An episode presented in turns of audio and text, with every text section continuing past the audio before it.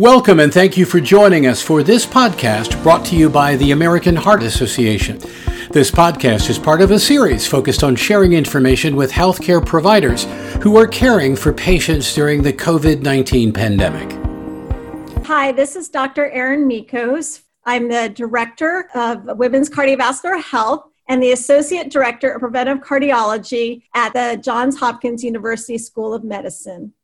And this is our American Heart Association podcast focusing on heart disease in this COVID 19 pandemic. In this episode, we're going to describe the link between cardiovascular disease and its risk factors with COVID 19.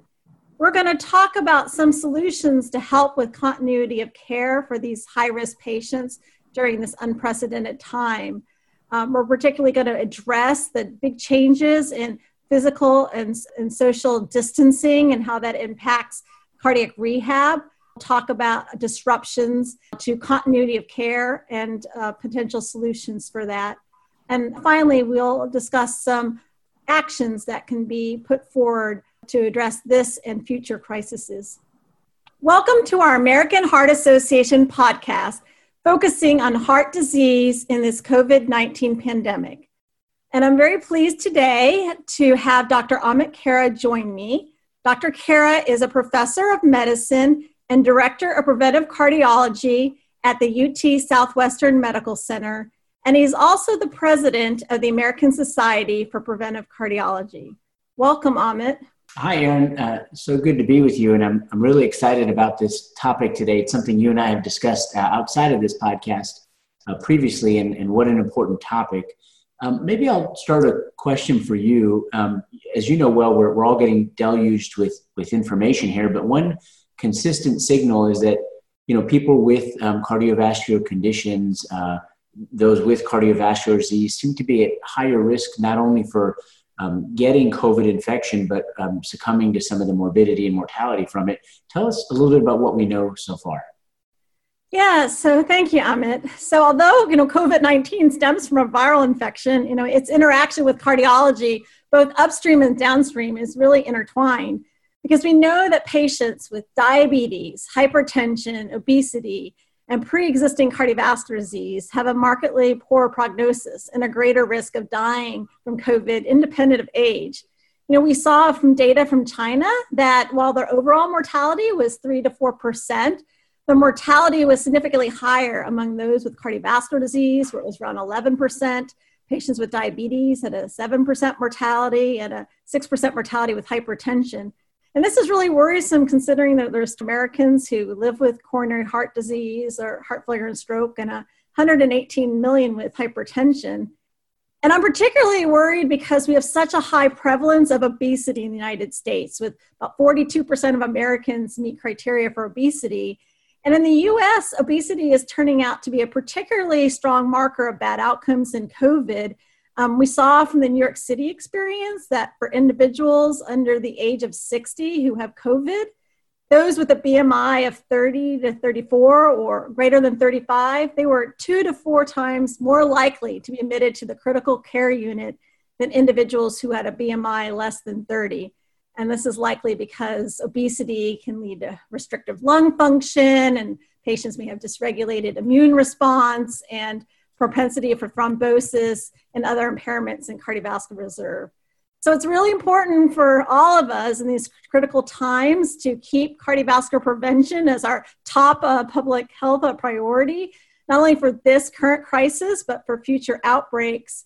Um, in addition to preventing outcomes related to COVID 19, we just can't ignore usual cardiovascular care so that we don't see a tsunami of um, complications um, due to interruptions in, in chronic care. We need to make sure we're accessible to our patients during this challenging time along that lines, I actually wanted to ask you. Um, you know, we have seen so much disruptions in our outpatient care and care in general for those at high cardiovascular risk. And so I wanted to know what you think. Um, what are the aspects that concern you the most about care for these individuals?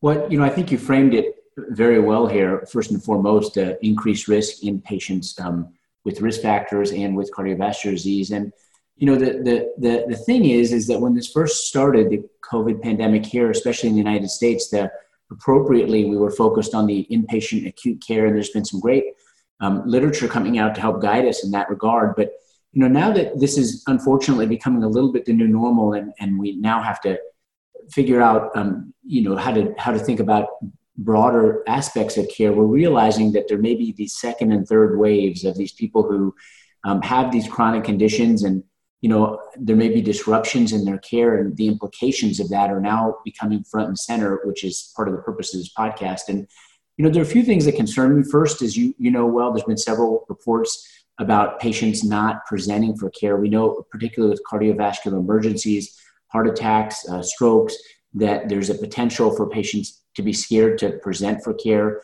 um, that they may themselves get covid or that hospitals can't accommodate them. And you know that was theoretical but now we're actually seeing good data for that as many saw that article last week where they showed that in nine centers compiling their data year over year there's a 30% lower STEMI activation so either we're not having STEMIs or patients aren't presenting and I think it's the latter. You know, another study out of Singapore showed that when you know patients now uh, presenting, if you showed up, I mean, the, they were having significant delays um, compared to historic controls. Their first symptom to medical contact was about 300 minutes compared to 80 minutes. So we're really worried that patients are not getting care when they need it. And that is such an important take home from this is that we should strongly encourage our patients. We're, we're generally open for business in most places and patients should not delay their care.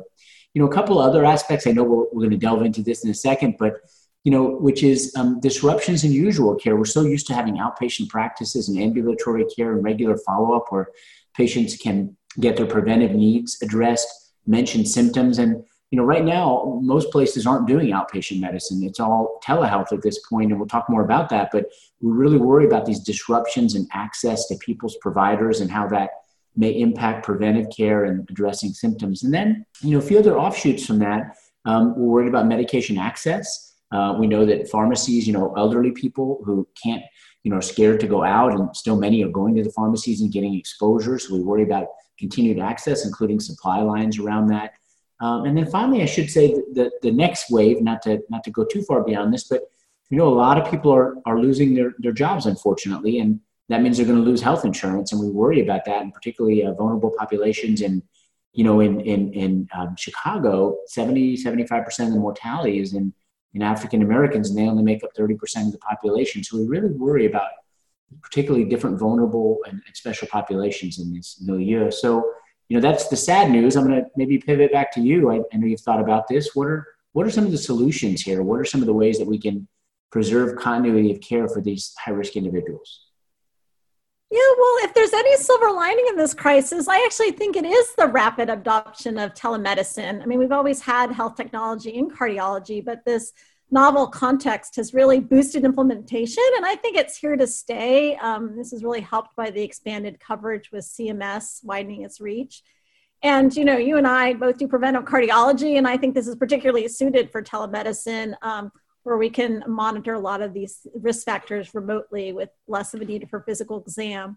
But so I think telemedicine will make it easier for us to check in on our high risk in, in practice. Uh, you know, for me who used to have clinic at a satellite location, it's been easier for me to squeeze in patients here and there on my non-clinic days because I can do it remotely and um, you know even from home, which has helped. But to make these clinical encounters meaningful, you know, patients need a prep too for these appointments. So patients with chronic cardiovascular disease and risk factors, I recommend they really invest in a, a good quality home blood pressure monitor and a scale and we you know should train patients um, you know how to self-evaluate how to monitor their vitals their blood pressure their weights how to recognize concerning symptoms and you know to be able to adjust their medications and to how to get in touch with their um, healthcare practitioners.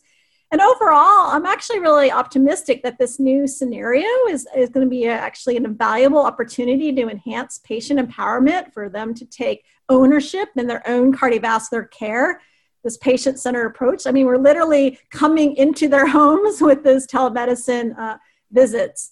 Um, but uh, you know, you mentioned some of the hardships. Uh, you know, for patients needing to maintain uh, adequate supplies of their chronic medications, perhaps utilizing mail or order pharmacies more than uh, before, um, and just to make sure that they have their supplies without going out. Um, and we really need to, we're going to need to adapt some of our regimens to patient financial hardships during this economic downturn. And this may be um, you know, being thoughtful about the medications we prescribe and trying to choose ones that are, um, you know, generic and lower cost and, and making sure everything that we prescribe uh, has value and, and, and meaning because it's uh, money's going to be, be tight. But I actually really hope that telemedicine is here to stay. It's really enhanced my um, practice. Uh, I'm able to actually check in on patients much more easily, uh, which I think will be a good way that instead of an annual visit once a year in a traditional clinic, that we can actually keep an eye on them much more frequently and be able to adjust their risk factors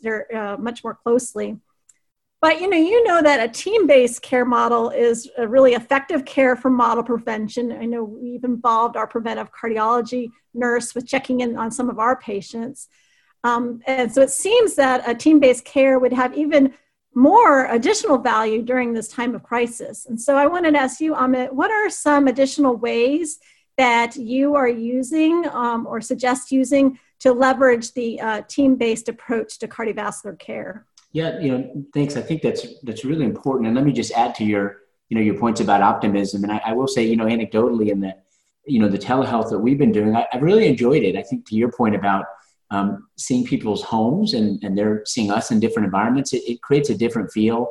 Um, I, I, do think there'll be some new practices that come out of this that'll be innovative as it relates to healthcare. And I, I'm, I'm optimistic that it's unfortunate we're in this situation, but we'll, we'll take some new learnings about how to interact with patients. And, you know, when it comes to team-based care, first, as, as you and I are both preventive cardiologists, you know, it, it, team-based care is sort of um, part and parcel of what we do. Um, we, we, you know, the, we always say, you know, there's no way to do prevention without a team. And, and so, you know, thinking about how to leverage the team a little bit better, I'll, I'll maybe give some examples. First, I, I think about the pharmacist, you know, uh, we talked a little bit about barriers to access. And um, we also know that, for example, some, some more, you know, generic type drugs about setting up protocols in the hospital for, um, or a clinic for routine um, extended refills um, helping patients navigate getting uh, mail order, things like that. So facilitating that. There's also some other points when it comes to barriers for medicines like PCSK9 or ones that require prior authorization.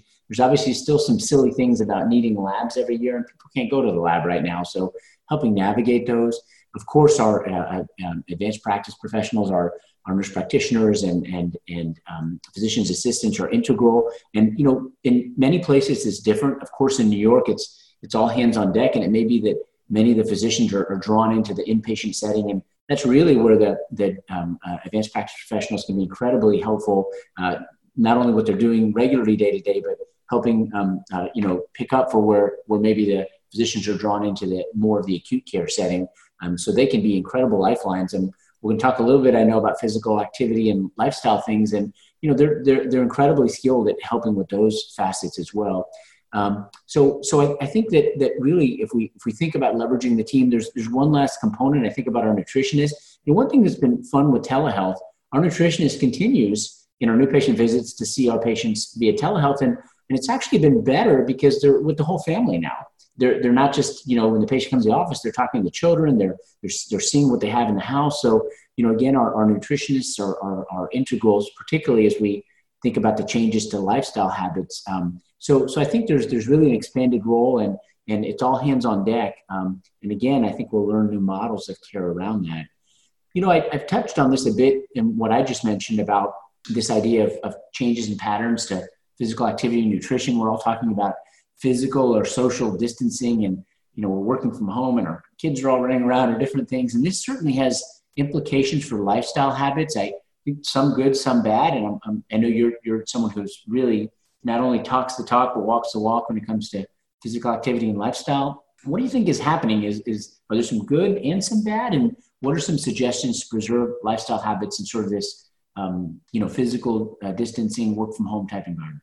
Yeah, you know, you hit the nail on the head. I mean, one of the key implications of this current crisis and social distancing is that staying at home can for many reduce exercise and mobility options and therefore decrease physical activity. And you know we've seen the data from things like fitbit and you know step counts and activity counts are down. And i think largely all these recommendations to stay at home is sort of lack guidance on the importance of maintaining a healthy lifestyle while at home.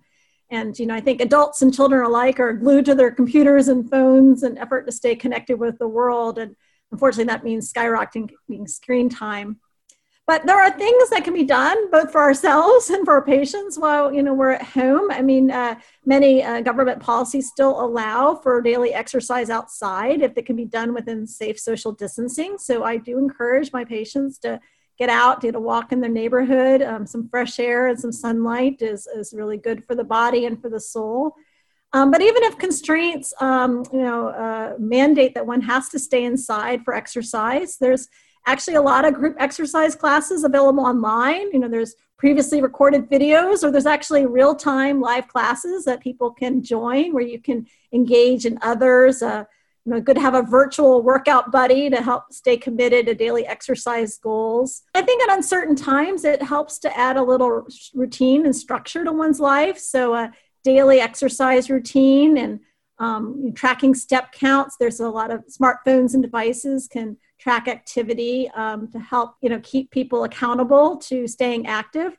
And I, you know spending more time at home i think is a great opportunity to get the whole family involved in exercise educate children about the importance of regular activity and hopefully introduce exercise as part of a joyful routine that you know should be maintained once these outdoor restrictions have been lifted but in addition to activity, you know, I also want to mention the challenges to healthy nutrition in the era of COVID. Um, you know, we're under a lot of stress, and perceived stress can trigger unhealthy eating patterns, um, unhealthy food choices from emotional eating. And with social distancing, it can be harder to get trips to the grocery store. And it's, you know, a lot of the healthier foods like fruits and vegetables, you know, have shorter um, shelf lives, they're more perishable. But that being said, I think with thoughtful planning, um, many healthy products can still be purchased for the once a week trip to the store to kind of plan out healthy meals for the week. And you know, we can give advice to our patients on low cost, high nutritious foods that can be purchased that are less perishable or non-perishable. Some good options are low sodium um, canned vegetables and beans, legumes. Um, frozen fruits, they don't have any added sugars, oatmeals, and whole grains. You know, dried or canned beans and nuts are a really good source of plant based protein and fiber with a long um, shelf life. And then, lastly, in addition to exercise and nutrition, I just want to important, you know, uh, put a plug in for the importance of you know mental health and stress managing. You know, social distancing shouldn't necessarily mean social isolation. You know, this impact of this crisis can understandably increase stress and depression and anxiety, um, and this can exacerbate uh, existing medical conditions. So I encourage my patients and all of us to remain connected, um, to use the telephone and other technology to stay in communication with family and friends, um, to create routine, focus on getting good, adequate sleep. Um, and I suggest not uh, having any screen time or watching news within you know an hour before bedtime to really been able to try to promote better quality sleep. And to you know now is a good time to start looking into things like meditation yoga mindful breathing. I mean yoga specifically has uh, been shown to be beneficial in reducing anxiety and depression. Um, and it might be something that more of us need to adopt during these difficult times. And of course um, limiting use of alcohol uh, and avoiding tobacco and not resorting to unhealthy coping uh, behaviors so I think that there are some, um, we're having more time at home. So I think there is more time actually to, to do things like cooking as a family and exercising as a family. So again, I think there are some silver linings, but there's obviously a lot of challenges. Along those lines, I talking about physical activity.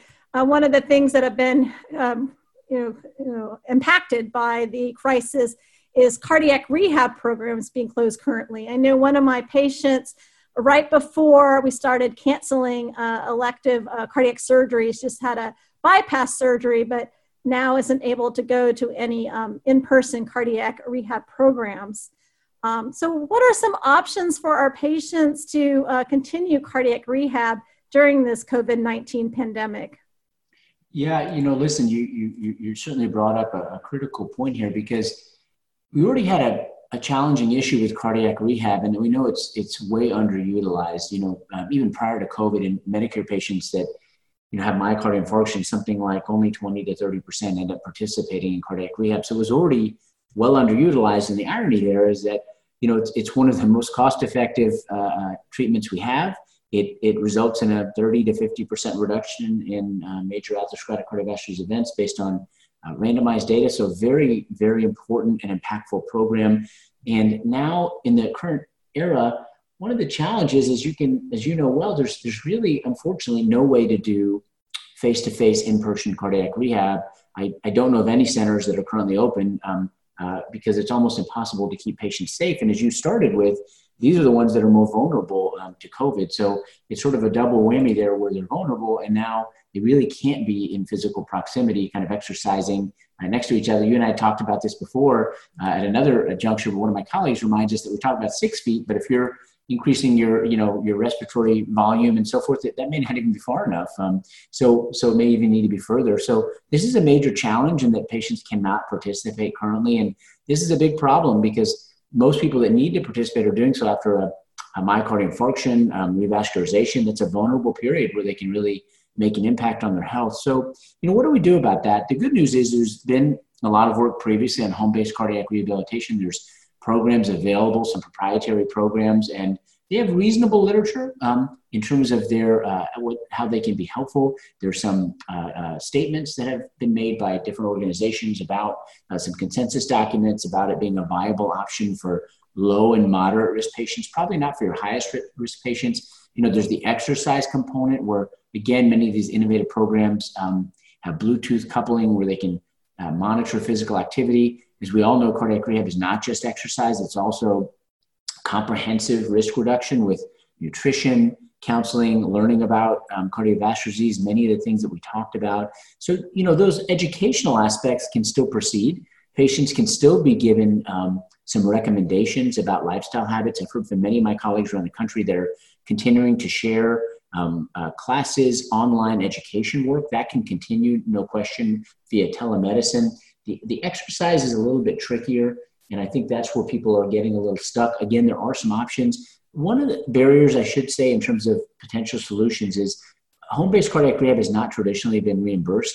That's been a barrier. We know Medicare has done some emergency measures related to telehealth, and we really need those emergency medicines related to reimbursement for uh, telecardiac rehab, if you will, so that we can uh, continue that in some capacity. So that's something people, I know groups are lobbying for that now, and I think that would be an important advance if that could be made available. So, at the very least, we should continue educational efforts and engagement with our patients with cardiac rehab, even with the same frequency as before. We can encourage um, walking and other activities at home. And we need to work towards reimbursement and advancing some of these other home based exercise components as well.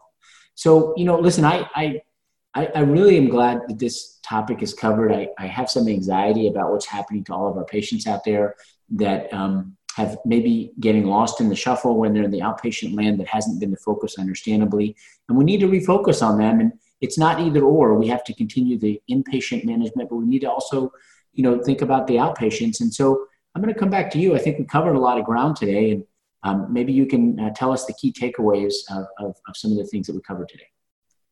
Yes, well, thank you. Well, you know, we certainly don't know this for sure, but I certainly think it's likely that the significant morbidity and impact of COVID 19 related mortality, you know, would have been lessened with a greater focus and investment in population health and prevention of cardiovascular disease and its risk factors. And so I think going forward, we need to invest even more in essential services like cardiovascular prevention and public health initiatives and you brought up the significant disparities um, uh, related to social determinants of health. This was here before pre COVID, and this has just even um, become more manifest in the COVID era, uh, the high mortality rates that we're seeing in, among minority groups. And so I hope post COVID that we're in a better place to have meaningful discussions and action plans to achieve health equity for all.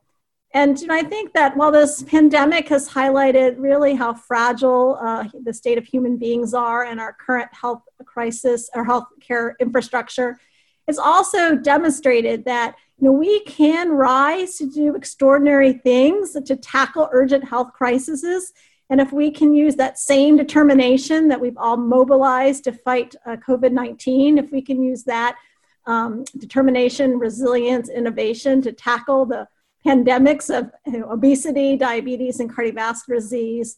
Um, you know, I think this will ultimately hopefully improve uh, the health uh, of our population going forward. Okay, well, thank you. I really enjoyed doing the podcast with you today, and um, I know I always learn a lot in chatting with you. So thank you for uh, for for allowing me to participate with you.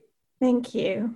Well, I thought those were also very inspirational comments you made, uh, Erin. And I, I want to remind people that um, there's many more in this series. Um, people should return online to AHA Professional Heart Daily, some call that PHD, uh, for some more podcasts in this series, um, which include COVID-19 and stroke, diabetes, pulmonary hypertension, and other concurrent cardiovascular diseases at this time of healthcare disruption. So please do tune in. I think you'll enjoy all the um, series of this podcast and hopefully they'll continue to be informative and, and, help your practices. The views expressed here do not necessarily reflect the official policies or positions of the American Heart Association and American Stroke Association. For more information, please visit us at professional.heart.org.